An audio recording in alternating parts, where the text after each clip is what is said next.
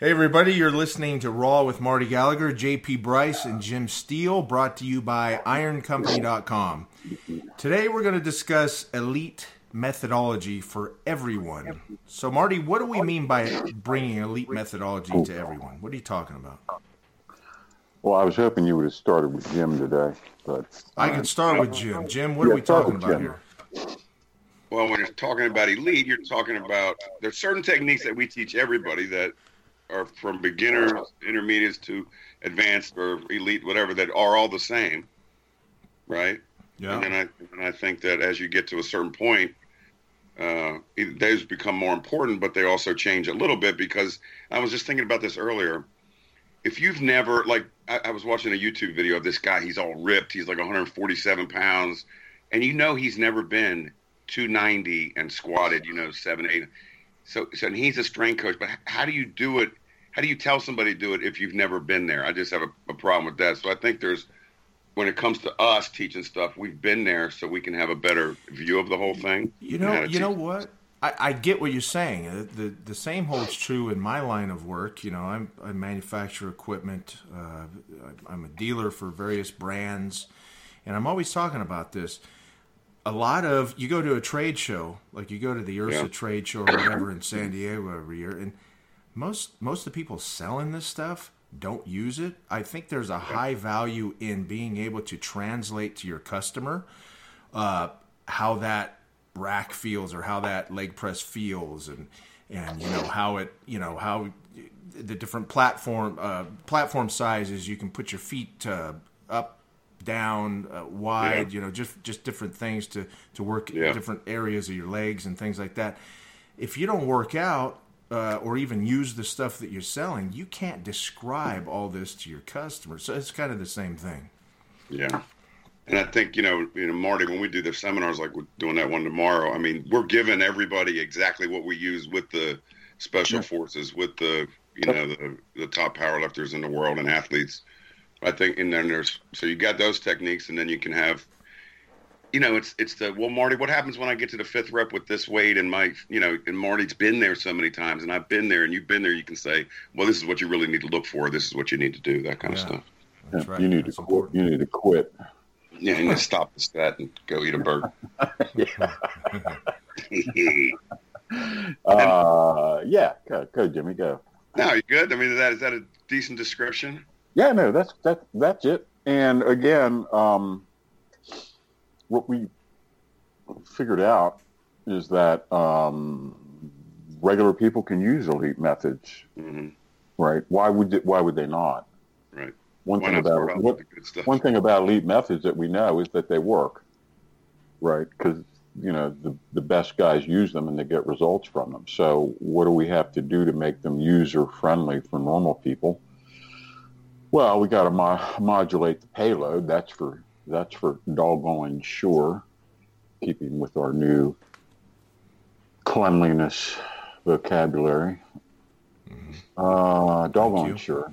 And uh, then the techniques, though, I mean, we want, we still want the full range of motion, right, Jim? We Yeah. want, we want the pauses. We want all the, all the strategies that we use to make these lifts difficult. Also, a narrowed menu. We have a very narrow menu of exercises that we bother with. We don't la- waste a lot of time on, I don't know, tricep kickbacks.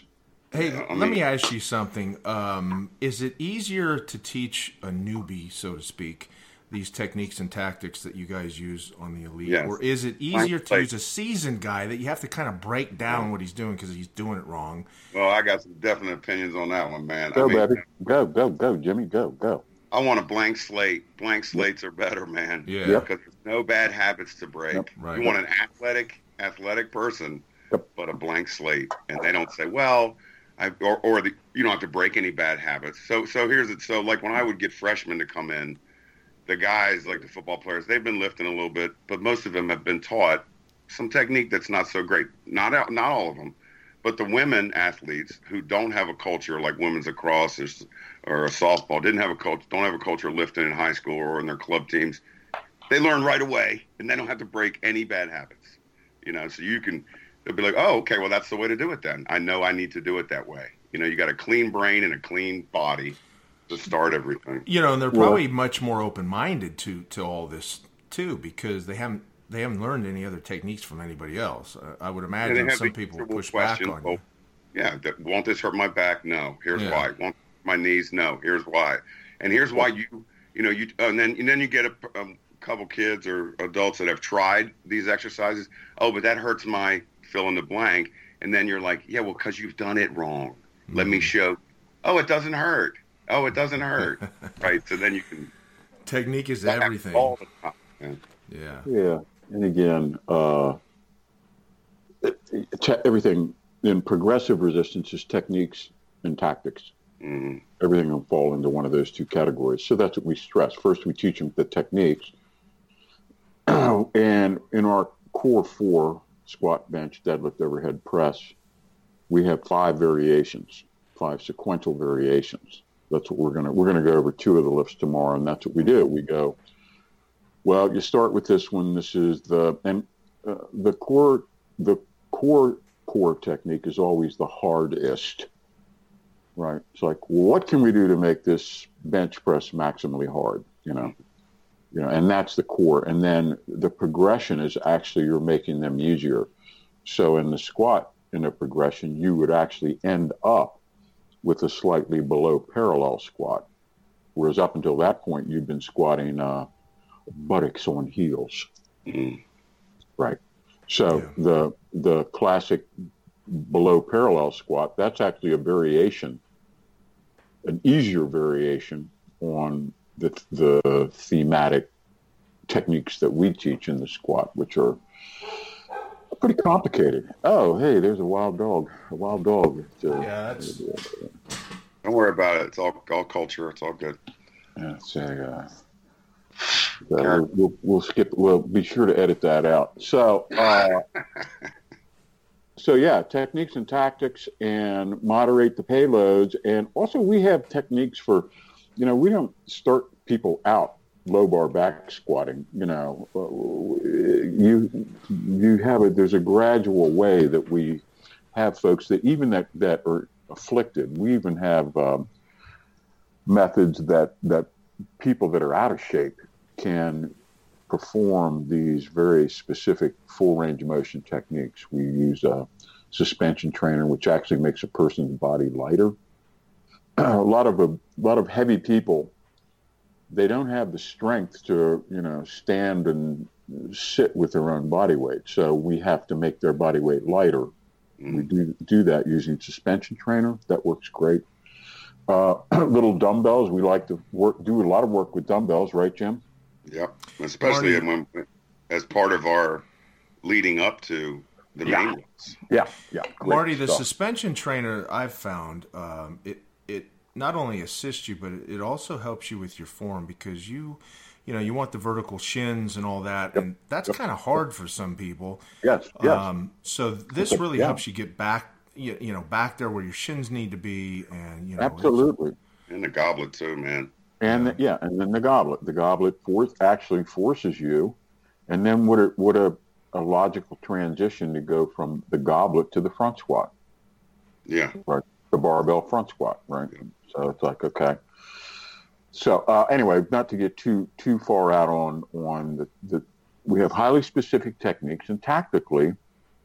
Uh, we're big believers in periodization, and again, if you know, periodization can be so complicated. I mean, they write 300 page books on periodization tactics, different, you know, how, you know, uh, triple, triple wave periodization, you, you know, Jim, I mean, you know, they wrote, like I said, they've got, uh, the, the boys up in Penn State, what were those two guys up there that were uh, write were write all the periodization books? I can't Oh, remember. was it Kraemer? Kraemer? Kraemer and um, Fleck? Fleck? yeah, Kraemer? Fleck and Kraemer, right? I mean, those guys were a periodization factory, Yeah.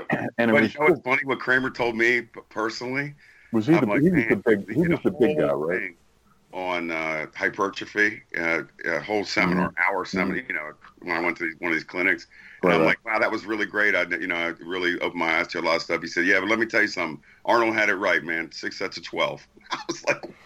he he went through that whole thing, and it just goes to illustrate. He could have just gotten up there and said, yeah, there's all this research, and I'm telling you, this is what we found out that works. Six sets of twelve Right. For for hypertrophy. For, for yeah, for yeah. hypertrophy, Of for, for you know, know, uh, expanded. Uh, what, what, are, what, are the, what are the top example. guys? Who was it? Was it you that was telling me? Somebody who in the know. Oh, I was talking to Ed Coan, and he Ed was telling me. He said, "Oh yeah," he said the the big thing now is um, high rep partials, Mm. and you just pump and pump and pump and pump. You know, and you might take some gruesome exercise like a hack squat, Yeah, I've seen that. Yeah, and you never quite lock out, right. and you never quite. Well, you might bottom out. You might get a little momentum off the bottom, but you never quite, and you just keep going and going and going. And then your buddies jump in and help you with forced reps, hmm and then you're so swollen.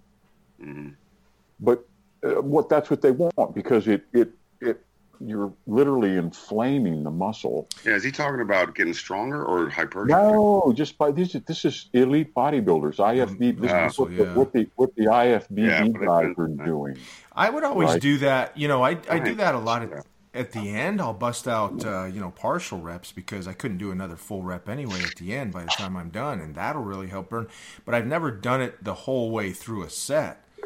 you Yeah, know. well, uh, Oh, it- it's no good. I mean, I mean, it's it, oh, you're you're in, literally inflaming a muscle, and by inflaming it, it makes it expand, right? But there's no concurrent strength increase.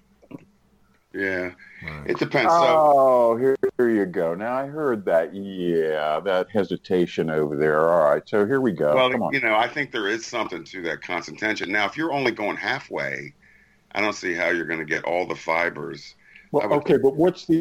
Uh, you say, what's the benefit? I mean, what are we talking here? Oh, I think the time under tension is key to muscle growth. Growth. Yeah. For strength, I would lock out everything. If I was Hmm. powerlifting, I, you know, I just think, you know, as many times you can get the barbell in your hand when you're trying to be a great bench presser, as many times as you can do it exactly how you do it in the competition. I mean, I think that's a key for power because of the skill component. It is a skill. Uh, I know. like I, I- I know. You're right. You're right on that. On Yeah. the one hand, on the other hand, uh, you got to be able to recover. But for hypertrophy, I mean, is it just strictly time under tension that matters, or is it the rep range in which you mix with time under tension that really Well, matters, or we don't know? You're, you're not getting. You're not getting any time under tension doing singles. right. Right. You get time under tension by doing thirties. Not always. I mean, you can. You know, Oh, here we go. Marty, Go the way we do goblets, you do a set of five or six in goblets with that slow descent. I know. That's a lot of time under tension. And the grind coming up. Right. So it If, can if, we're, be. if we're in a bad mood, we go. And today we're gonna have everybody grind. Okay, And so they'll go. Oh, So Jim, for time under tension, I get it. I, I, I look at that myself in my in my own training. But now is the thinking, is it a certain amount of time you want to go, and it doesn't matter the the reps, the amount of reps, or what is it? Yeah, I think it's around. I think it's around forty seconds. I don't believe that. So there's a time to it, huh? I haven't heard that. No, but- there's not a damn. Excuse but me. There's here's- not a but here's doggone time to it. But here's the. I think, I think that there's something to every rep range. So I don't think there's anything wrong with a power or a bodybuilder doing ten sets of two, you know, or or you know working up to that all out set, or you know switching it up constantly, and you're hitting every type of. You're talking about a bodybuilder in the off season. Yeah, of course. Yeah. yeah. But I mean, like, take Mike Francois for example, who's one of the most massive bodybuilders oh, of yeah, all time. gigantic. And he did a bunch of powerlifting stuff. And I was listening to an interview the other day. He's like, "Yeah, man. Sometimes we're doing five sets of twenty. Sometimes we're doing, you know, twenty sets of five. You know, he just All right. you want everything covered, everything covered. Well, yeah. Uh, It's a lot different. It's different. yeah. So How was anyway, Ronnie Anyway, doing? we're talking How about was- locking out. How was Coleman doing it though? He didn't lock was, out. Now he was lifting heavy, heavy, heavy all the time, and he primarily started as what a power lifter, a competitive power lifter, right? Most of those No, huge, massive really. guys, yeah, Not really. yeah, he competed a few. Yeah, he competed early on. Ante didn't start out as a power lifter. He was one of the nation's top drug-free bodybuilders. Yeah, but before that, he was a powerlifter. If he did a few competitions, okay, he was actually more of a football player. Was he? Well, oh, I think. I think Arnold did the same thing. Didn't you, you know? Yeah, they, well, see, that's the thing. I mean, and we talk about having a base, and I've gone round and round with people. You know, our old, our th- way of thinking, and mine still is, is there's something to those basic exercises that you do when you're playing football or powerlifting or whatever that contribute to this type of thickness that people when who don't young. Spend a lot of time in squat, deadlift, press, bench, all that, that they don't have. They don't No. have. You can tell in their physiques, and you can't. You can't. Physiologically, people will say, "Well, the deadlift doesn't even hit the back like a cable row." Man, it's so hard on your back. Oh, you It's- gotta be kidding me! I'd burn that person down. That's ridiculous. yeah, but don't those don't those lifts the ma- the the core three, the core four, don't they stimulate the central nervous system and the the hormone tsunami and everything just so much more, uh, uh, you know, superior gotta be to done. the other lifts? If done heavy, and the reps have to be relatively low. You don't do deadlifts for sets of twelve. I mean, you can, but it's Nah, it's dangerous. not. Yeah, it's not advisable. I mean, it's not really isn't. Uh, these Yeah. are. And again, anytime we say strength, you really have to think in terms of you have your absolute strength, you have your explosive strength, you have your Sustained, sustained yeah. strength. You know what I mean? You have to think, okay, what are we going for here? Yeah. right? And then if you're talking about type, okay, you want to be athletic strong. You really don't want to be doing a lot of bodybuilding. That Right. that that stuff is not applicable. Do your arms before you leave. There you go. Yeah, it's dessert. Okay, Yeah. eat your meat and potatoes first. Right. Do your It squats and your deadlifts and your an hour or and your power cleans and your rows and your, you know, and cut your teeth on that stuff. You know, and then if you have time and energy left over, sure. You know, uh, I have great arms. You do. They didn't happen by magic, right? I spent a lot of time in my arms as a kid. We dipped like crazy. We we read a couple articles in Strength and Health, in Strength and Health magazine early on. First, John McCallum had a Yeah, a McCallum, right?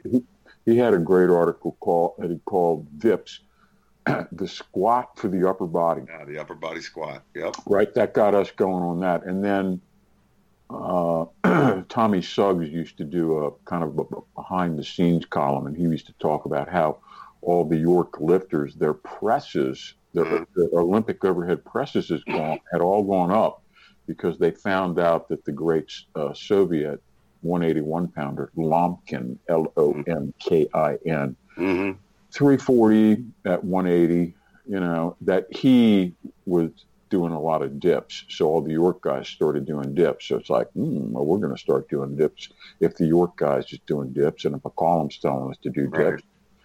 And we didn't have a dip apparatus in my basement. So we set a step ladder up with a certain amount of two by fours on top of the step ladder next to the stairway leading Ah. down into the basement. So we had one step equal to the step ladder. You'd step up on the step ladder and then step off.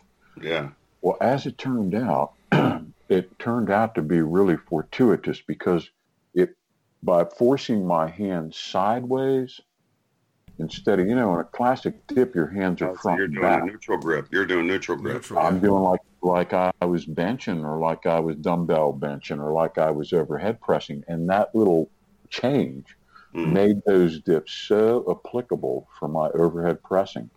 I said Oh, a I I see. set a, I set an age group national record in pressing when I was 17. Yeah. Yeah, I mean that that that worked great. But again, this is the kind of stuff that we would do at the end of right a savage session. Now we would train three times a week doing the whole body. Now I train once a week doing the whole body. Hmm. But I'm an old guy. I think that there's uh, in between. I think it should all. I don't think there's one that sweeps everything else off the table. I think you rotate them. I think I think training once a week is going to get old for me, and then I'm going to go back to training a lot of times a week lighter. You know what I mean? Yeah, but, why not? You know. But, but this is a valid arrow for the quiver. Don't tell me that once a week training doesn't work. Uh, we've got too many examples that it does work. Sure. But it doesn't, doesn't mean that it's the end all be all. Only do this or you can't be my friend. right now. But I'm just saying, uh, what a great strategy to have in your hip pocket, particularly if you're pushed for time or life's not cooperating or you're deployed in wherever, Botswana, you know. right? You, I mean, you, you know, and, and, and, you know, you just life is so you got one day a week, and most people go, well, if I got one day a week, I quit. It's not worth training. It's like, no, dude, yeah. No, no, no, no. Yeah, you, you really can, make, get good results. You can make the strength gains of your life if you handle this right. Yeah. But each week, you got to step up. Each week, you got to step up. That's what we're talking about periodization. That's the tactical. Now we swing from the technical, um, from the techniques into the tactics. And we have very simple, simplistic, simple Simon uh, programming you know, we start with with core periodization, take 12 weeks or 10 weeks and start, I don't know what, Jim, 5, 10% below your capacity. Yeah, start a little bit below. Yeah. Get, get, get a running start, ingrain the new techniques, do everything super deep, super strict, lighten the weights up, you know, dare to be weak, you know, all this great. That's what I'm going to put on my bumper sticker. Dare to be weak. Mm. Right. I don't think you'd have a problem with that in America right now. so anyway, but you get a you get a running start, and then you hit it. Uh, yeah. But we don't just strength train. See, that's the other thing. It's you can't just strength train and you know transform your life. You, you'll do better, but I mean, we have a cardiovascular element, a nutritional element, a brain train element. You know, there's these four disparate disciplines that we incorporate, and they're all working simultaneously. Yeah, and they're so, all they're all added, you know, into that mix for your to reach your goals. And the funny thing is, and I had a kid last night who had a bad night squatting. Well, he's been getting crazy stronger every week, and I was like, okay, mm-hmm, mm-hmm, mm-hmm. here's the deal. Here's the deal. Yep. Now, when you get to this point, you have to figure out, and I've done this a million times with myself you have all these things that you have to look at in order to make yourself stronger. Sleep being number one, nutrition, you know, your stress level, you know, all this stuff. I said, now you can be average and you'll go up a little bit at a time, yep. or you can take care of all of these factors that are involved. Your, your technique is fine. Now you want to set yourself apart. Now you want to get really strong. I got to sleep this much. I have to eat this much protein. I have to, you know, you have to go down the list in order to to get. You know, nobody's ever. How been, old? you know, squatting eight, nine hundred pounds or doing how, stuff great. How, if they have, how old? How old? Uh, he's a freshman in high school. So what are we talking? Fifteen? Uh, yes, fifteen. Yeah, that's easy, son. You got to get bigger. That's right, baby. Pasta and beef, man. and squats and overhead Milk. presses and power cleans and Milk. deadlifts yeah. and bench presses and curls for the girls and let's go. Yeah. Yeah. Come on, yeah. man but you got to turn yourself into a monster. You're not you're not you know at at whatever five seven and one forty eight. You know you're you know no. Right. You know, no. I never had anybody telling me that, man, until I read McCallum about eat big to get big. now you know the difference in the generation. I never had anybody not telling me. See. The hell. You were not yeah. the ripped generation, though. No, we were the right. I was doing tuna and water and and yeah. getting weaker and my yeah. buddy Carlo was you, eating uh, steak and milk and rice yeah. and Marty, pasta. You were not the Instagram generation. what is now, Instagram? Oh, you haven't, Marty. You're on Instagram. what am I? Yes, yeah. you are. Not, not from my knowledge. You but, are. It's good. You, you, do a good job with somebody's it. Somebody's doing it for me. Yeah, it's Stacy. but We all know. so what what you're saying is people are not um, they're not eating big to get big now. They want to stay sliced and diced with with the uh, the core and the nice abs, and they're going on Instagram and putting ab shots Yeah. on there. The whole Yeah. thing. So it's different. Well, I think that you know there's just a lot of factors involved, and then we you know we try to cover all those factors with this elite methodology. Do Yeah, the is, is excuse me is yeah I better not say that. What? What? What? no? Let me ask you this: Go ahead, Do, Andre. Yeah, no, Do- JP's right. Do the there. elite power lifters of today have much better physiques than back when you were uh, you were coaching Kirk and, and all these guys? I don't were- know. I, I don't look at the elite there are some powerlifters of out there, today. I don't. I don't. I don't know what's. I have no clue what's You going don't really on. out follow it today too much. No, man. I've been off the scene since uh, you know 1999, Yeah. and Um, they could be great out there. I don't know. the deal, God bless them. JP is Yeah. that they're all over the place. So you don't see all the best lifters at in one place like you used to, man. You know, you got the every uh, alphabet federations federation out there. You got no idea who's, you know, where the greatest guys are. Now there are some big dudes out there, but I think overall, besides the fact that they were all in one place, those guys like Cash and Roger, uh, Yes, Estep, and they looked really different, man. They yeah. they were you know like, why? You know why, Jimmy? tell me why. They bore the weight. They bore the The- weight. Yeah, Yes, they didn't have the yes, monolifts or the yes, gear. They or- had, yes, they had gear, but the gear was so pathetic. yeah. The Well, gear that's- was so lame.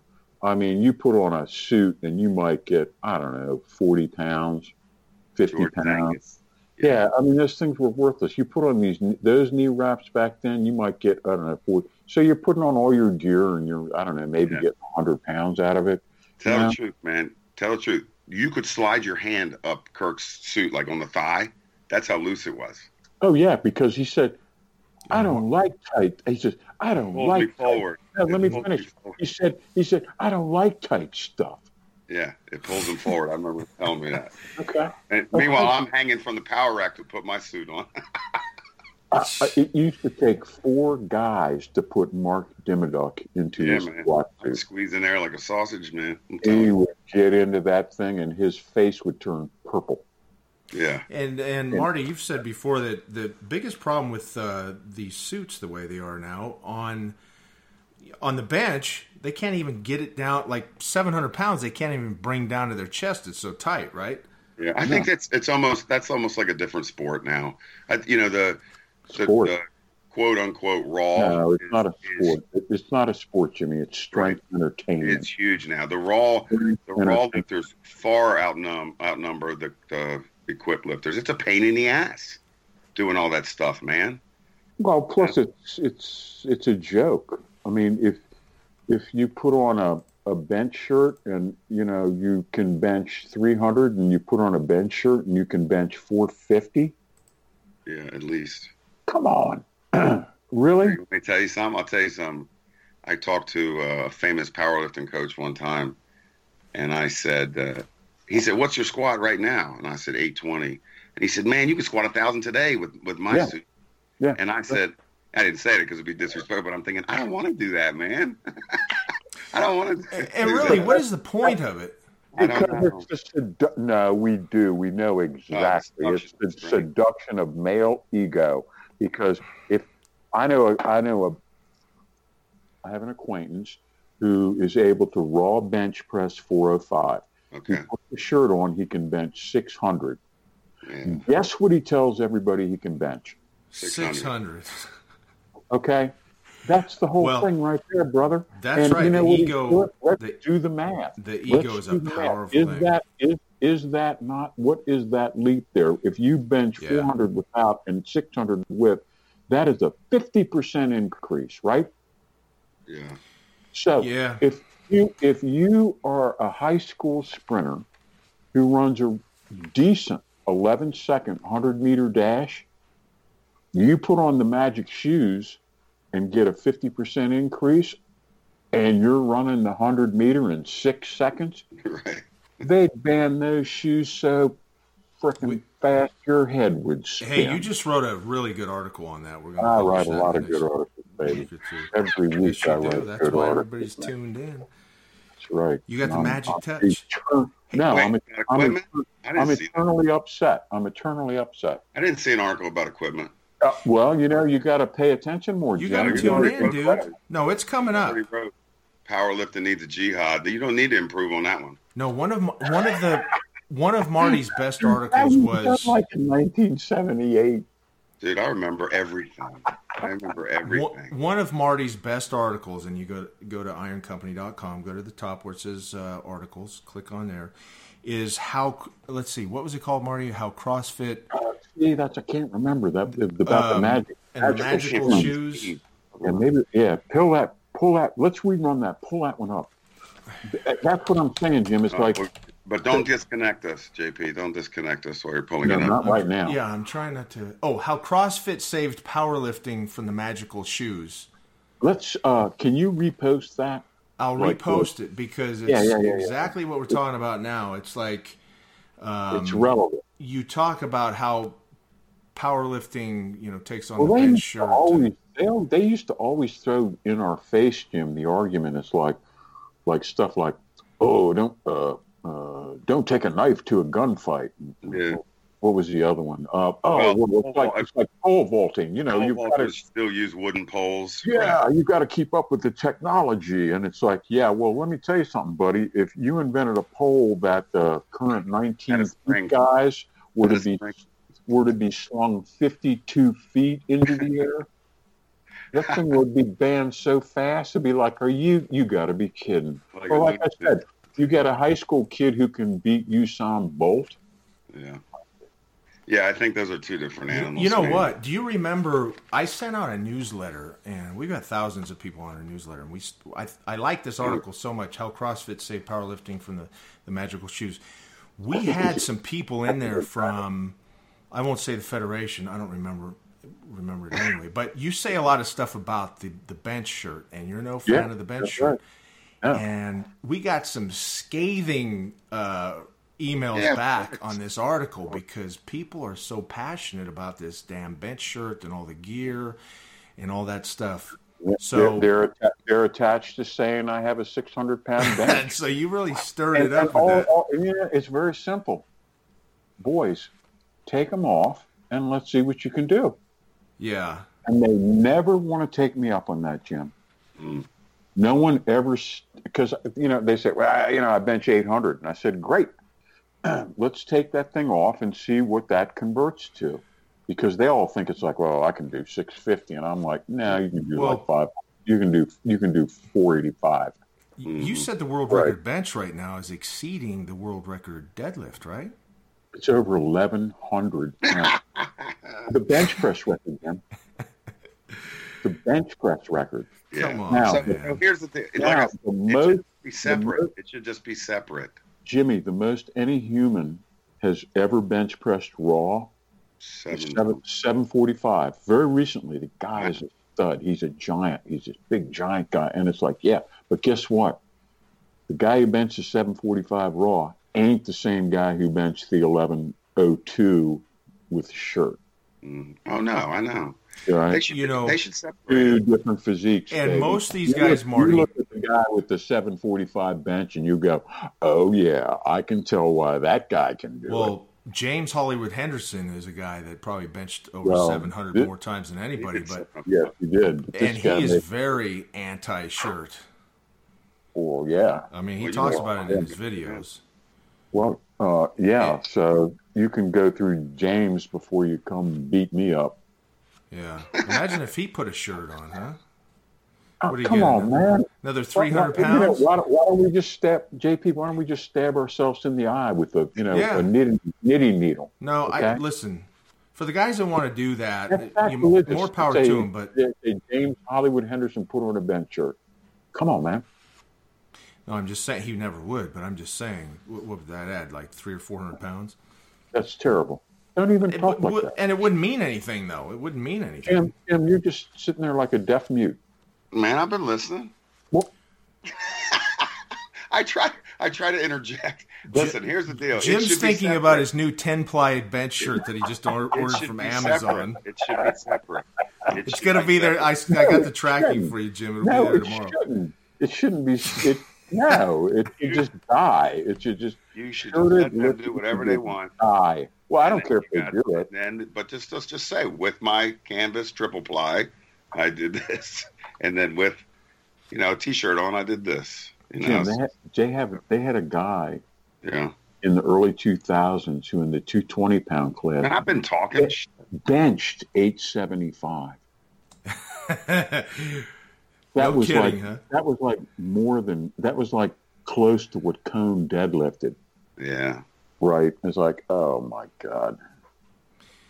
I. I, I don't think the guy. I mean, a great bench at 220 is 550 raw, Yeah.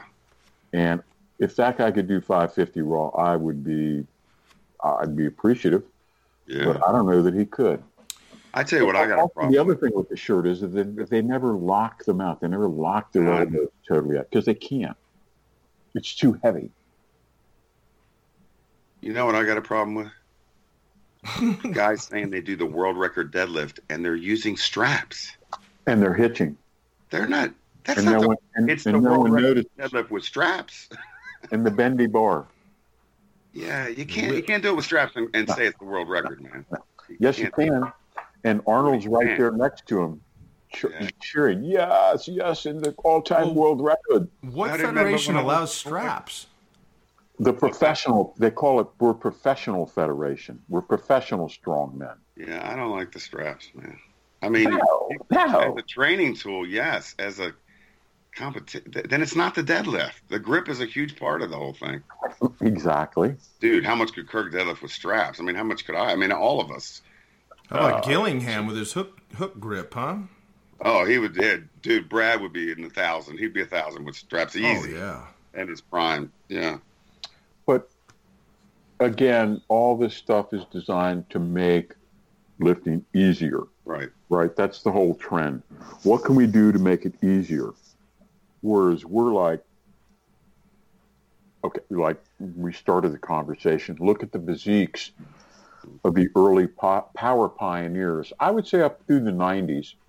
And because the, the, the gear and the equipment was so minimal, those guys were rocked out hmm and their raw lifts. And that was the thing in the off season when we weren't preparing for a competition.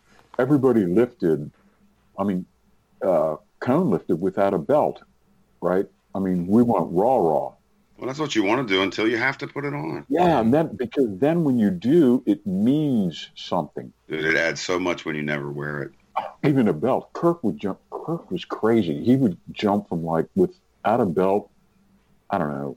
Let's say seven fifty for five or Mhm. seven hundred for five, and then he put a belt on and jumped to eight hundred for five. It's like hmm wow. Yeah. Yeah. I'd, I'd go out without a belt and do whatever, you know, six hundred for three, and put a belt on and do six oh five for three. Uh, it added probably 40 pounds to me. 40 I Yeah, wasn't- his, I um, Because I was an upright person.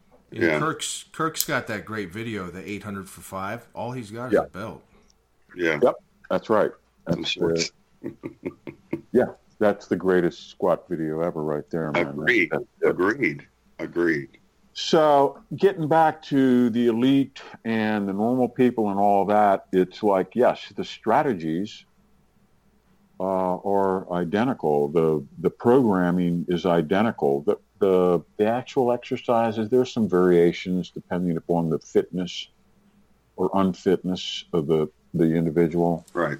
you know, we're obviously we're going to use different tactics for an elite uh, lifter or military person than we are for a, a beginner, but we can handle both, and we get super results. My wife works with um, older people, kind of out of shape and, and looking to retain function later into life, and you know, and she she makes them stronger, and it's very easy. Uh, and she's using these same minimalistic techniques, but she uses the suspension trainer, and it's uh, incredible how quick. Strength is the quickest to bring up. If you're dealing with a truly weak person, and you introduce them to good techniques and uh, you, you, work with them, you can bring them up. Oh my God, you you can bring up a, an untrained person 100% within uh, two months. And that's how you get them hooked too. They just love it. Oh, all of a sudden, they're powering through life. And and Instead Marty, of life beating them down, you know, they're like, "Yeah, give me those groceries. I can carry those groceries right, up those steps." Marty, right? these these untrained guys that you're bringing in, because um, and one of the things that sparked this particular podcast is you just had uh, three new guys that I guess that you never met uh, a few weeks ago. But these new guys that you you guys are bringing into the pole barn down there, are they breaking PRs every week? Um, do you um, demand that of them? Do they no, just do it naturally? Not, I mean, you got me like I'm some sort of a Nazi commandant sitting there with a whip. Hey, you said it. I didn't. Jack boots. You know, no, it's not like that. But they, uh, first off, you have to remember they're using our techniques, right? So they're being placed when when you're suddenly introduced to the correct way to squat, you're going to be weak. Right, so skill. You you haven't been in you, you haven't been in in, in that, those body positions before. Mm-hmm. You haven't been forced to use that kind of a, that kind of depth, and we might make you pause at the bottom. You know, we might make you use grind speed coming erect. you know, uh, tension on the negative. All That's these things doing, yeah. that, that, make individual reps harder. Yeah. Uh, and if you're new to this, you're just not going to have much leverage. But that's okay, right? Because again, this is the blank slate that yeah, we talked about. Practice. We'd rather have the blank slate. Yeah. Oh, you know, I was thinking about the blank slate, Jimmy. I think one of the best slash worst examples we ever saw is remember when we were in Dam's Neck with the boys mm. and uh, the commando squad leader had indicated that what had he done? 52 reps with what, what, what oh yeah, yeah. He was doing that every week. 455 or something. Yeah, crazy. he was doing that every week. And I, I said, but I mean, and they uh, he would do sets. I, I mean, yeah. it wasn't like one set of 52. Oh no, man, he was his volume was off the charts. But whatever it took to get to 52 reps, and I said, Adam. I said, Adam, why, why 52? Why not 51 or 53? He said, it's just a good, it's a, it's just a good number, Mark. okay, baby. Yeah. and so then when we had him max out in the deadlift, and he's hmm. like, and so he goes up and he uses the most, he looked like a, a Chesapeake Bay blue crab that deadlifting. Wouldn't you agree, Jim? I don't know if I should agree with this. And he stood up with like he stood up with 585, mm. right? And he's like standing there going, "How's that look?" And I said, "I said that is the worst deadlift uh, technique I've ever seen." Dude, I had to look away. I, I had to look away because it doesn't matter. No, no, no. Tell the truth, man. When you get around some dudes, man, it doesn't matter what you say. That alpha crazy dog mentality. It didn't matter if we were like, "Don't round your back." Listen, please drop fifty pounds and don't. It didn't matter. All right, so so this particular hey, guy, wait, were you guys? Wait, wait, wait, no, wait, but let me finish the story because then he turned to me and he said, "Well, are you going to straighten me out?" I said, "Yeah." I said, I, I said, and he now this is a uh, what forty two year old guy with fifteen combat tours. I said, "No," I said, "You're frozen, brother." I said, You're doing great. I said, Just keep doing what you're doing. Uh, you're not going to hurt yourself because uh, you've uh, you've bulletproofed yourself with this mm-hmm. crazed technique. Yeah. And then and then from the background, as he's pulling this 585, we got a Scottish guy with the British Special Boat Service, and he goes, "Oh, he says Adam looks like a crazed cat when he's scared cat, a scared cat, scared cat when he's deadlifting. Well, that's because he had said to the Scottish guy, "Hey, didn't we win the war or something?" and then he was like, "At least I don't look like a scared cat." When I and, he, and he finishes the lift and he turns to me and he said, "Straighten me out." And I said, "Oh my God, I don't know where to begin." Did you straighten him out? no, I think you're done, brother. Just So- keep doing what you're doing. So if you would have straightened him out, how much do you think you could got I- him I to would- add to that? no, lifting? I would, I would have to, I would have to get in the time machine and go back eleven years. Yeah, to it's just too big of a out. You project. don't huh? straighten a guy out like that. Straighten me out No, no, no, no. He's you're with you're- your magical you're- powers. It's it's baked in. He's straight. You're done, baby. yeah, that he's would be pulling- tough to break. And he's and he's pulling six hundred. Leave him alone. He's doing six hundred. Come on. I think No moved tamper to just with squats. Oh my God! But again, these are uh, uh, genetic. This is the peak of the of the pyramid. Let me ask you something. When when you start with these new guys, you implement your techniques and tactics, and, and you get them going. You you you get this great form and technique ingrained into these guys, and they're on their way. Now, assuming they haven't lifted before, anybody, even if you're lifting wrong and and deadlifting like a like a scared cat, I guess you make phenomenal gains at first. So I would imagine using your techniques and tactics, you're gonna you're gonna exceed that because you're doing it the right way. But on the new guys, when does when do the gains kind of start to taper off? Um, is there is it usually eight or ten or twelve weeks? Because at that point you have to go, okay, we're tapering Could- off. We're It could be change. years. could It's be- individual. It's individual. Yeah. You know what? Really? I, Okay. I'm, I'm, a, I'm going to tell you, we got guys that have been working with me and Kirk now, and I think we're in the, our fifth year out at Don's barn. We got guys that haven't stopped making progress. Donald Blake Berry. Yeah, Donald Blackberry at the at the What's his nickname, Marty? What do you call him? bubbles. You guys, you guys is need that? Why do you call him Bubbles? because you guys need to look at Trailer Park Boys. Pull up on YouTube. Oh yeah, yeah, yeah, yeah. Okay. Uh, Don's bubbles. Uh-huh. Kirk, Kirk is Ricky, and I'm Julian.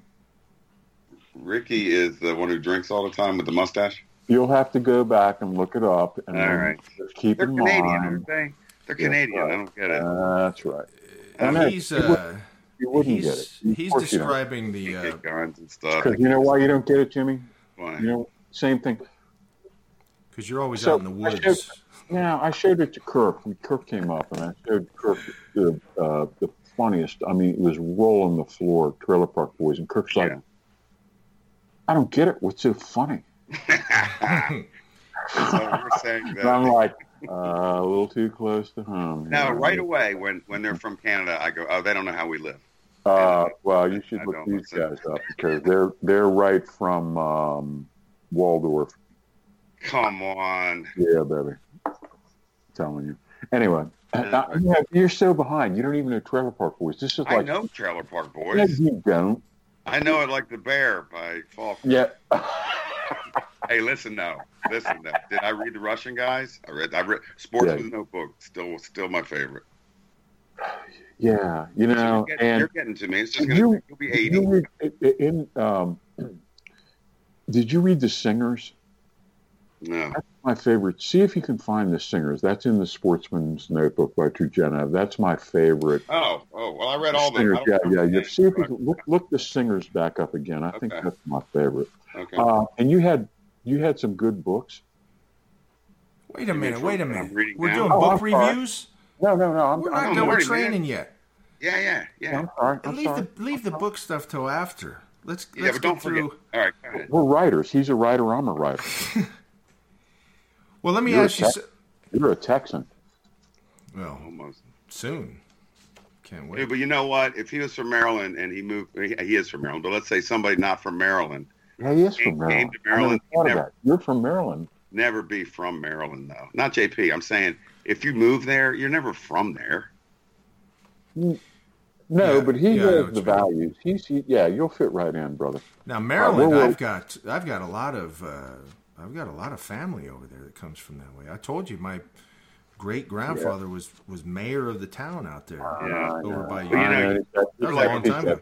Guy. he- he's JP. got he's got pictures of his uncle, the mayor, in a bar with a horse. No, See, that's now- my grandfather. That That's- was. Oh, I'm sorry. That's my me. grandfather, I wanna- 1947. I want to see that picture. I want to see that picture. But you know, JP, you can tell you've been in California a while because you're like a real sensitive guy. You know what I mean? Like Marty and I aren't real sensitive.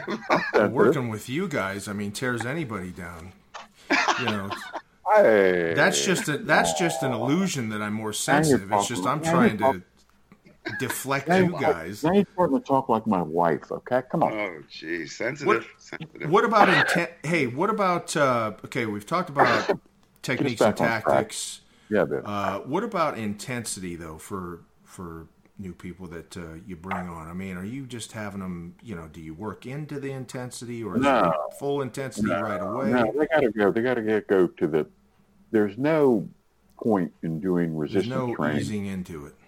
Yeah, I mean, you either and but we can we can take you to and past your limits safely, right? Yeah. It doesn't have to be a, you know, it's, this isn't boot camp where they go in and just beat the tar out To of the the. left is bread and water. You, you know, yeah, it's so ridiculous, right? So no, we uh, we ease them in, but they have to. There's no hypertrophy if there's no effort. If there's no Herculean effort, why would the body change itself? That's the mistake everybody makes. They baby, they baby beginners, and we don't beat them up. But it's just like you can take somebody to the edge of their capacity. All that means is For right now. if you're showing them a bench press with the lightest possible weight, you want to be able to do five and not be able to do a sixth. It ain't the end of the world. It's not like a catastrophe, right? But Right. that's how you take them to the edge. Or if they're doing a no weight squat, just their body weight and a suspension trainer, well, maybe they get, you know, four or five reps, and you know, but that's all they have. They can't do another one. Great. Well, you know, you've you've talked about you've talked about uh, you know putting 600 pound benchers on the CrossCore and just having them grind it out, and they'll grind out their own uh, body weight and fail within what 10, 12 reps. Oh no, uh, less less than ten. Yeah, but that's an example of the right Well, techniques let me tell tactics. you that that slowed neg- that slowed negative and that slowed grind is what gets them.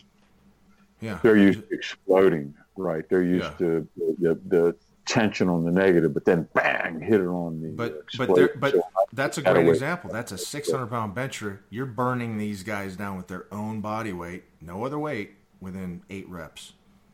yeah, it would be similar to like if you had them do like a, a very narrow grip push up, you know, like where you put your fingers in a triangle. Mhm. The heavier the heavier you are, the harder that is. But you know the greatest thing about that, uh, about training like that, because I train like that quite a bit, is you greatly reduce the risk of injury on your joints Right, and right, on just right, right, everything. right. And I mean, you just feel so good. And to me, you're incorporating more muscle fiber because when you, You come are. down with a bench and you pause and you Yeah. don't explode going up, you just start out slow and you just push it up. Man, you're incorporating just all of your pec. You know, you- you're right about intensity. It's huge. And I tell you one thing that I've come to realize is you need to tell people when they're starting off how much focus is needed when you're in the weight room. You know, uh, and it and it comes from not you actually doing the set, you spotting for your partner. You're changing weights. You're saying, you know, what do you got next? You're you're totally immersed in, in this the zone. Yes. And you're And- not and it- texting or you're not taking messages or you're not communicating with the outside. Yeah, it means a.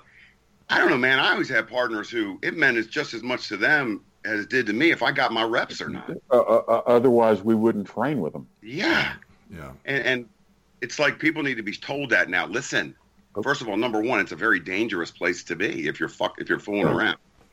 And number two is if you want to make great gains, you won't be able to summate that intensity that you need unless you're hyper focused on what you're doing. You know, Uh, it, it helps to train in front of a bunch of other guys. I think it's our duty to pass that down, man, because I don't think it's as prevalent now. It's our duty, you know, uh, to say, look, where are you going? Your partner's getting ready to do his set. And what do you do? What you're sitting down, not even facing the squat rack. When your partner's squatted, you're looking at your phone. Come on, man. Or they're having they're having a fevered conversation. Yeah, it's it's Two uh, or three of them, blah blah blah, and the guy's lifting, and it's he's going for a PR, and it's like, shut up. Yeah. He had respect for you when you were Right. up there. Right. You don't have respect for him. If you want to talk, go outside. Yeah. Okay. W- One of the biggest things that I've seen though in the gym is the lack of intensity. I mean, I think a lot of people need schooled on intensity, Uh, and I think a lot of people don't realize, or maybe they do, and they're just being lazy. But when you go in the gym, you bust out a light weight, you, your form is crap and everything, and you you set it down at, at 20 reps, and you didn't even break a sweat. They do that over and over and over again. I see people coming in the gym for years; they don't make any change, and it's just I, I would like to pick their brain and go, okay, what's your Why are goal? you here? Now, What why are you you here? Seriously, why are you here? And Jim, we've talked about it before. We never go up to somebody and say, "Hey, you're doing that wrong." You know, No. people take that all wrong sometimes, right? They're like, "Well, who the hell are you?" You know. So I don't want to do that. I'm not going to bother anybody. But you just kind. I always wonder: is that intentional? The the lack of intensity? Do they think they're doing something? Um, because there's nothing there, and it's like no, I I don't know. know. It's very May I, may I interject? Yeah. Interject. Who cares? I figured that was coming. You know, Um, honestly. I'm gonna make you a you're- T-shirt if you're that not- says, "Who not- cares?" If you're not motivated, Perfect. JP, if when you you're go not to Texas, serious, do you know where you're going to train, JP? In Texas? Yeah, you know, um, now Marty and I went to a Lifetime Fitness one time out in Virginia. Come Virginia. on, man. come on, man. Hey, You got flexes down there. well, wait you a need minute. to I have a own- defense. You need Wait to a set minute. up a super gym. You've got. I know you've got a gigantic new garage. Listen, the only you- I I, I train very. quit. Jimmy, he's an equipment I- I don't distributor. have he enough- Could, he could trick out. I don't have enough room in my garage. Yeah. But ah. the reason I'm going to go out there is they're the only Build gym that's they're the only gym that's open like 24 hours. You know, and I go in That's early in the Come on. morning. You're going to be, where are you going to be? Dallas? Yeah, around that area. Good. Well, when I I was at a clinic in Fort Worth, man, and when I went to Metroflex, let me tell you something, man. There's some people in there working. I was amazed, man. People are getting after it. It's like it's like a trip back in time. That is what I prefer. You know, that's where Ronnie boxing Coleman's from. ring. We got one over here, but There's a boxing. Yeah. There's a boxing ring. You know you got to go to that place. yeah, well, that's what I would way prefer. But Yeah, that's like going. That's like going to a good barbecue shack Or a good bar. Or a good or a good bar. bar. Yeah, or a good bar. Yeah. Yeah, yeah, Yeah. yeah, for sure. But it's like a a a trip, an adventure. Um, yeah, there are a few of those hardcore places left. That place is not even air conditioned, right? Yeah. no- So now there's, you know, they're they franchised, and the the one in Fort Worth is just like the one, you know, the original, just dank and dismal, and people getting after it, man. Yeah. You know good. where I I just went? We did a photo shoot out in uh, Torrance, California. It's called Dave Fisher's Powerhouse Gym. Uh-huh. I Yeah. like that. I he he comes in daily, and I met him. He came in, we talked, and all that. That is the kind of Does place. Dave, does Dave still have great hair? Yeah, I Blonde. think, yeah, I think it wasn't too bad. Dave- now that you Dave mention it, Dave had perfect certainly hair. better than mine. Um, Beautiful and Jim's. Um, Ed- but Ed Jones said my hair was my best body part. yeah.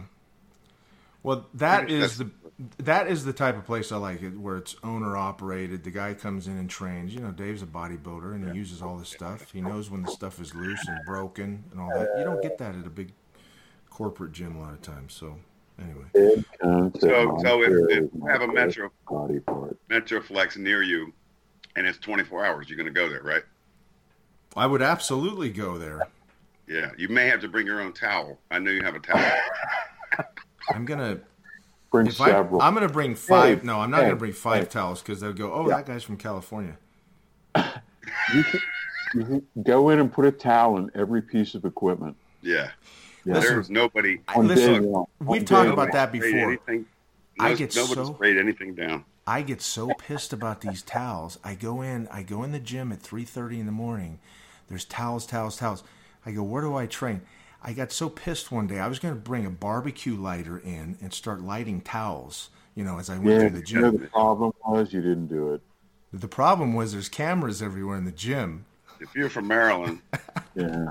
You know, you just go over and you just flick the towel off to the center of the floor. What's with the towel? and if somebody wants to come up and say, "Hey, man, what are you doing throwing my towel?" I said, "I threw your goddamn oh, excuse me, I threw your do- gosh darn towel over to the center of the floor, uh, and uh, what do you want to do about it?" So listen, why why are there towels on the equipment? To save it, they you're not allowed to There's- use that piece of equipment if there's, there's- a towel on it, Jimmy. Yes, There's Yes. a couple of particular members in my gym that do circuits, and I'm telling you, the one particular person will put uh, multiple towels on machine No. and stuff, and then No. and then you'll see her over on the cardio on the uh, on the treadmill or something. I'm going. I'm just losing my mind. You know, I'm just holding it together. I'm leaving next week. Don't have to deal with it again. I leave all that behind. Or the And, lady uh, that puts like ten dumbbells in front of her, right in front of her bench. Like Yeah, the I'm like- stuff that goes on in these gyms, man. You got to have some. You got to have some common sense. Well, you you got to have I some like- self I like- awareness. I like, I like I like when they sit in the machines between sets and text. Oh my God, Lord. Right, they've got like three sets to do. So rather than get up between the set of whatever the chest press, they sit and they text. Mm. Then they do another sub maximal set of whatever. Aren't they Mhm. tired of people? I go to the gym because I'm freaking tired. No, I tired. don't. I don't go to gyms, so I'm Yeah, not yeah, tired exactly. of them. You know, you don't want to. I mean, I go to my garage. yeah, just to get away, man. Anyway, what were we talking about? Books, I don't even know. great books. Are We're we talking about done? incredible books. All right. Oh, so okay. So wait a minute. You guys want to get into your your your books, but are we done with this? I mean, Well, we're I- talking about elite wrung it inside methodology. and out. Plus, uh, we're you know, if they really wanted to get into it, they would have uh, come to our seminar tomorrow, right, Jim? in wonderful Gaithersburg, Maryland. Um, like this place. Uh, I can't tell you. This is going to be a. Uh, it's going to be like a, um, It's gonna be like Christmas. Vul- a, a Vulcan mind meld, Love it. progressive resistance training. We're going to drill down. What are we I'm talking teaching the about? press, right? I got the press. You got me. I got the press. I love teaching the press. But for anybody that misses Well, this, yes, of course. for of anybody course that misses this, can get a hold of you guys for online training. Let's go. We got some more. We got some seminars coming up, And- man. Yeah, yeah, we're getting booked up, people. Uh, we got some stuff doing- going on, but I highly Yeah. recommend, especially if you're out in a rural kind of area or whatever, as long as you got a, a, a smartphone, it's got video, pictures. You know, they these guys will direct you on how to set it up for your squat and your bench and your deadlift, and it's not quite like them being there, but almost. And they can critique you on each week on your techniques and, and tactics and things like this, and uh, really get you dialed in. It's a it's a good way to go, and you're You're- really using you're- some of the best guys in the world. The Europeans are going wild for Marty. That's right. Yeah, a lot of Europeans. Yeah. But if anybody wants to get a hold of these guys, just uh, email marty at ironcompany.com or jim at ironcompany.com. And, Uh, uh, the modern phone is such an incredible tool. It literally can put the coach in the room with the athlete on the other side of the world. mhm. I mean, I'm in the room with guys in England, in Austria, in Germany, and, and we arrange it so that the the angle is such that I Yeah. see their I see their top set, right? Right. then they describe it to me. I've got the visual, and I say, uh, "What did you think about the degree of difficulty?" And they'll go, "Oh, a seven. And I'm looking at this thing going, "Man, that was a nine and a half." Mm. You know what I mean? So uh, it's a great, it's a great tool. It uh, remote coaching is just light years better than what it was even five years ago. Yep. yeah. Agreed. And one of the advantages is, too, you know, if uh, Marty starts Uh, we you a get- bunch of we crap, get you just hang up on him. We get gains for our You people, know? man. That's the thing. We get gains for our people because it's it's just math. It's just each week we have the goal. Uh, we dial the goal in. We just stair step it on up over Yeah. the the period, period of time, and uh, we inc- always include some sort of a body weight thing. I think body weight is critical, some sort of a manipulation of body weight. I don't like the idea of of um, altering strength but staying the same. It's um, I have a couple issues with some of the younger guys that that train with us, and they somehow think that if they, you know, they're like six foot and 180, Mm. and they think if they just hit the magical routine, their deadlift will increase from 425 to 600. Not without their body weight going up. That's what I'm Not telling you. know, and they, they, and, you know, JP. Yeah, the suit doesn't Don't really need a help. suit for that, you, know, Marty. you, you are like a wet blanket on, on Good thing you. a Keep, good thing I'm not within uh, arm's reach, right? So But yeah, I'm just, I'm just saying they, they, they, they think that way, and it's like you know, and it's like you look great. You know, why don't you put on ten pounds? yeah.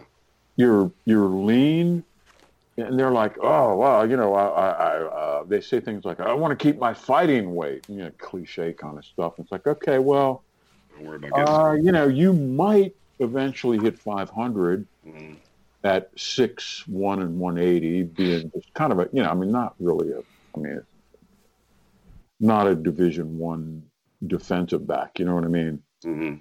good athlete but not not prime stock good good stock not prime stock so it's like you know you could work work a long time and get somewhat better but they don't believe that they think that they just they haven't found the magic routine that will catapult them Yeah. to like a 400 bench, a 600 deadlift, you know, and it's like it's not there, bro.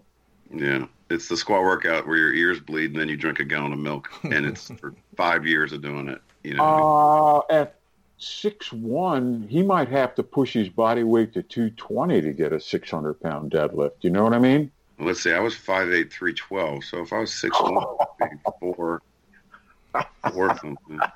We're gonna bring that up tomorrow. And it's and and recently down to what 204 for the bodybuilding. One ninety eight. 198 for the bodybuilding. See, that's that's incredible. That's what we're going to bring up. All right, JP. Uh, All right. All right. Well, that- listen. The, the guys, the guys asked me not to refer to him as uh, the Siskel and Ebert anymore, so we're going to call him Hans and Franz. Uh, Book here we go. review. So, but you have to do it in a uh, Austrian accent. Go. Who's going first? Oh. No, we're not doing any of that stupid stuff, JP. I know, but I'm, I just We're, we're not even buying into your your. You know. All right, so you wanna talk about don't books? under- what you don't yes, understand yes, I'm ready. Yes. that these kids are so young; they don't even understand your Hans and Franz reference. Well, Right? That's we like get from it. the That's all that 80s, matters. They're like, Go ahead. They're like, what? all right, who's going first? You? All right. Well, I'll tell you something interesting that I've been doing every night. I've been watching Laugh-In from like 1970 to 1975. yeah. And it's a history lesson. It's amazing to me, right? Is that the Goldie Hawn with Goldie Sock Hawn? it to me. Sock it to Goldie me. Hawn, right? Sock it to me. Was Flip Wilson on it? He wasn't on. I haven't seen Flip Wilson on there. Okay. it's, it's Dick Martin. It's Rowan. Yep. uh, yep. Ronan Martin, right? Ronan Martin. It's uh, Jo Anne Worley. It's Yep, uh, yep. you know. and the uh, the the guy always gets hit, hit Arte over the Johnson. head. Arte Johnson. Arte yeah. Johnson. Listen, Arte Johnson had me on the floor laughing the other night. But what's interesting how is, is first of all, all the jokes, a lot of them are political, right? Which you they don't do today. I don't think. I don't watch much TV, but I don't think it's like that. And it's very like silly. You know, like like it's not this, which was sort of relief. You know, not this Yeah. wasn't black comedy, and it wasn't. It was kind of innocent, wasn't it? Yeah, it was- innocent. Innocent. It was family Yeah. type stuff. Yeah. and then I'm watching like Password Plus and Match Game from like 71, 70. So I read all these books about oh, Vietnam. Now I was a kid then, right? So I don't remember much about it, about, you know, the political climate and the culture. It's fascinating. Fascinating. And, and you're laughing your ass off. Yeah. And the clothes and the different way they talk and the double entendres and everybody. Ooh, they're genuine, genuinely funny. yeah. People had to be genuinely funny and talented. Yeah. So anyway, I've been doing that, reading. Do you think that's strange, Marty?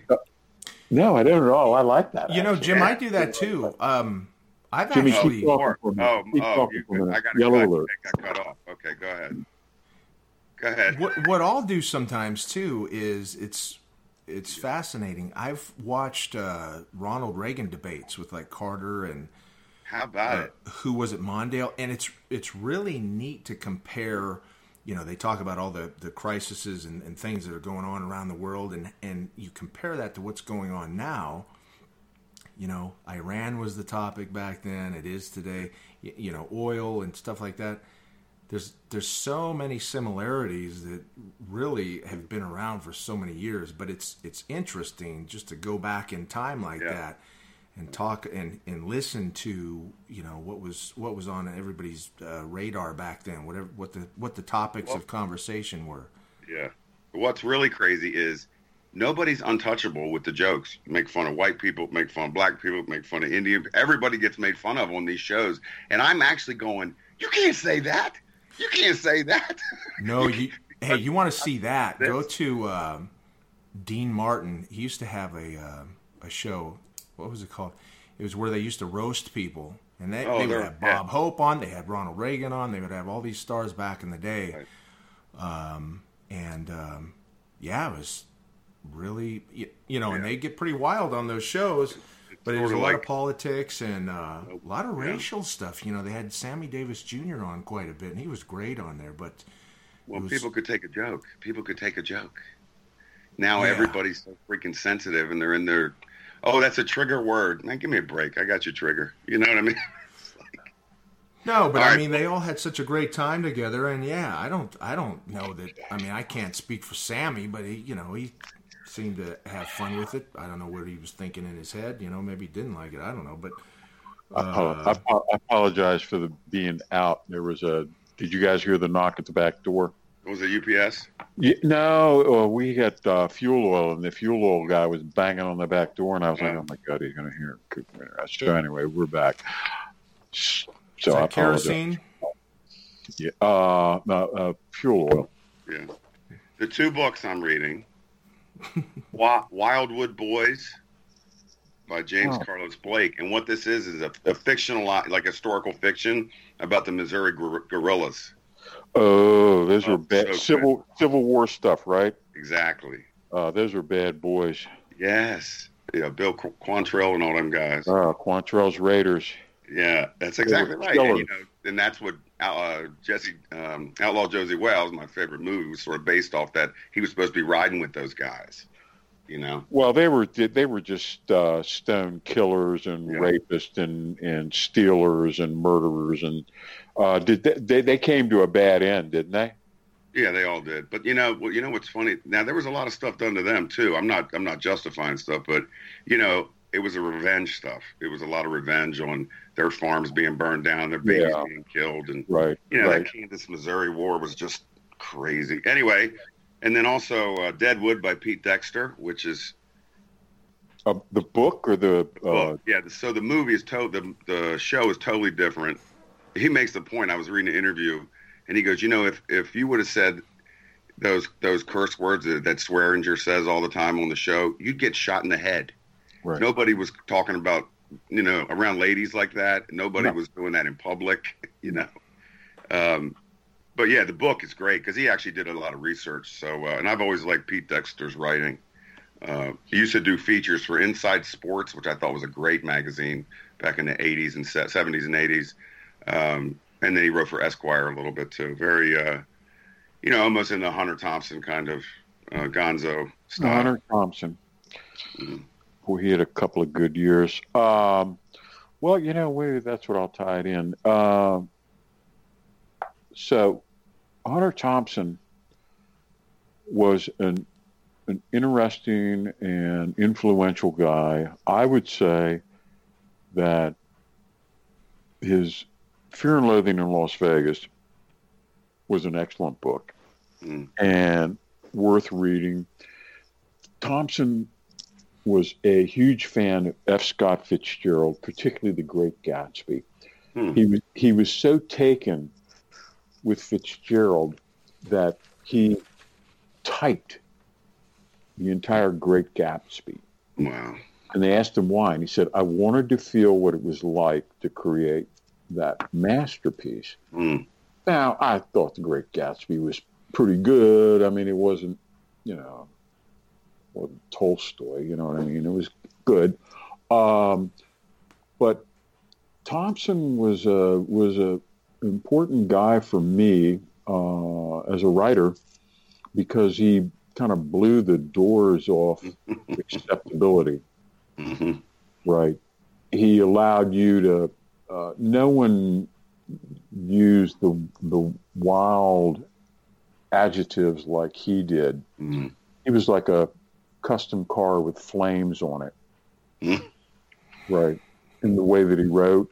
Yeah. and it was so different. Tom Wolfe was a little bit had a little bit of that going on, like the the candy colored custom dream flake baby Yeah, and yeah, all that stuff. Uh, but but Hunter and Hunter was really ripping it. There's another book called The Great Shark Shark Hunt, which is Mhm. collecting his short stories, and he's got some excellent short stories. You know what's funny? He'll he would go to the Kentucky Derby and not watch the horse race. That's you know that was, and then he had and write an article about Well, it. that, And, that, that's where him and Ralph Steadman first Yeah. got together, and yeah, he, and Steadman was all on these drugs and going, "What Well, the he- heck is going on?" Steadman was a, a straight guy, an artist from England that the magazine had assigned to work with Thompson, and Thompson doused him with LSD unbe- unbeknowingly. Mm. So all of a sudden, this this straight English guy is walking around the Kentucky Derby with Hunter S. Thompson on acid, and they're like, he's like, here, take this mescaline tab. Here, smoke this incredible weed. Here, try this hash. Here, drink this whiskey. Here, you, you know, and uh, and Thompson wrote about it, and before his, you know, he eventually melted his mind. Kind of at the end of his career, he was doing things like he'd give um, collegiate lecture at Mhm. Yale, Yale or someplace, and they'd pay him some incredible amount of money. And he'd bring out a fifth of wild turkey, and he'd Mhm. open the bottle on the lectern. And when the fifth of wild turkey was gone, that's when the lecture was over. But I Sounds mean, like it our podcast, huh? uh, nah, this was bad. This was this was complete uh, meltdown. Uh, he really lost it. He really did not write anything worth a damn. Uh, after he, he had about a five, Yeah. five Was good. five year burst of really great stuff, really vibrant stuff. His political stuff was good, right?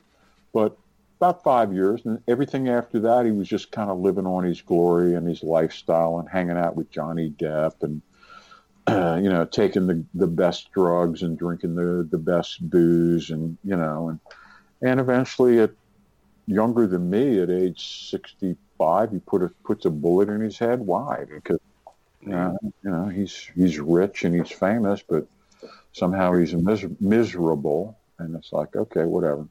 Are you reading a book about him? No, but Oh. it just occurred to me that uh, Thompson, if uh, if you haven't read Fear and Loathing in Las Vegas, that is a, a really good, funny book to read. hmm Uh, Did you, was the movie any good? No, none of the movies were good. The Bill Murray movie was. eh, They were all tried to Buffalo Roam. Yeah, and they all uh, tried to romanticize it, and it's not that. It was not romantic at all. Um, it was debauchery, and that's it should have been. That's the way it read, and that's the way it should have been played. Uh, and the Great Shark Hunt, which is again this collection of stories, that is definitely worth reading. That's kind of before and after, kind of, and I think Fear and Loathing might actually be contained in the Great Shark Hunt. Okay. Fear and Loathing is like 250 page, 225 pages, I think. Mhm. Um, so what else? Oh, I saw the uh, Russian movie Stalingrad, Mm. Two and a half hour epic, and it was okay. It was, um, I wouldn't recommend it. It was too um, consolidated around one unit their travails during the, the Battle of Stalingrad, and I was hoping for something a little bit broader, um, kind of immerse myself into this battle. Uh, there's, Yeah, a, read there's a lot of really good. There's a lot of really good literature on it, and it was the um, it was the deadliest military battle of all time. Yeah. Uh, You just read that book. uh, been reading a bunch of books um, on it, but uh, imagine 247,000 Germans killed, right? 91,000 taken captive, and they all died. They. Uh, the Russians lost 650,000. Mhm. For every one German, four Russians died, and the Mhm. Russians didn't care. Yeah. Right? They just overwhelmed them with with manpower and manpower and manpower and manpower, and they were hanging on by a thread. And it really was kind of a historic clash between because if the Germans had won there and they had uh, wanted to push down to the Caucasus and take over all the the Russian oil and strangle off the uh, Russia ran on oil and Germany ran on oil, and they wanted to steal their oil. Mm. If they had done that, they uh, certainly they certainly could have sued for peace, and Germany Germany could have ended up winning that war. So this is a real game changer. That and the Battle of Kursk, which happened uh, the following year. Those were the two key key battles. Mm. But uh, yeah, it's uh, monumental reading. And again, I'll recommend it again. Is the the best book on it is the uh, Enemy at the Gate, which they made a movie out of with um, uh, what's his name Ed. Uh, I can't remember his name. Ed Too Tall Jones. Yeah, Tito Jan. Yeah. anyway, anyway, so that's enough on that. So that's what I'm doing. So JP, are you awake now? I'm sorry, I didn't mean to put you to sleep, buddy. Uh, I went out and got lunch, and uh, that worked out just perfect. JP's reading Auto Trader.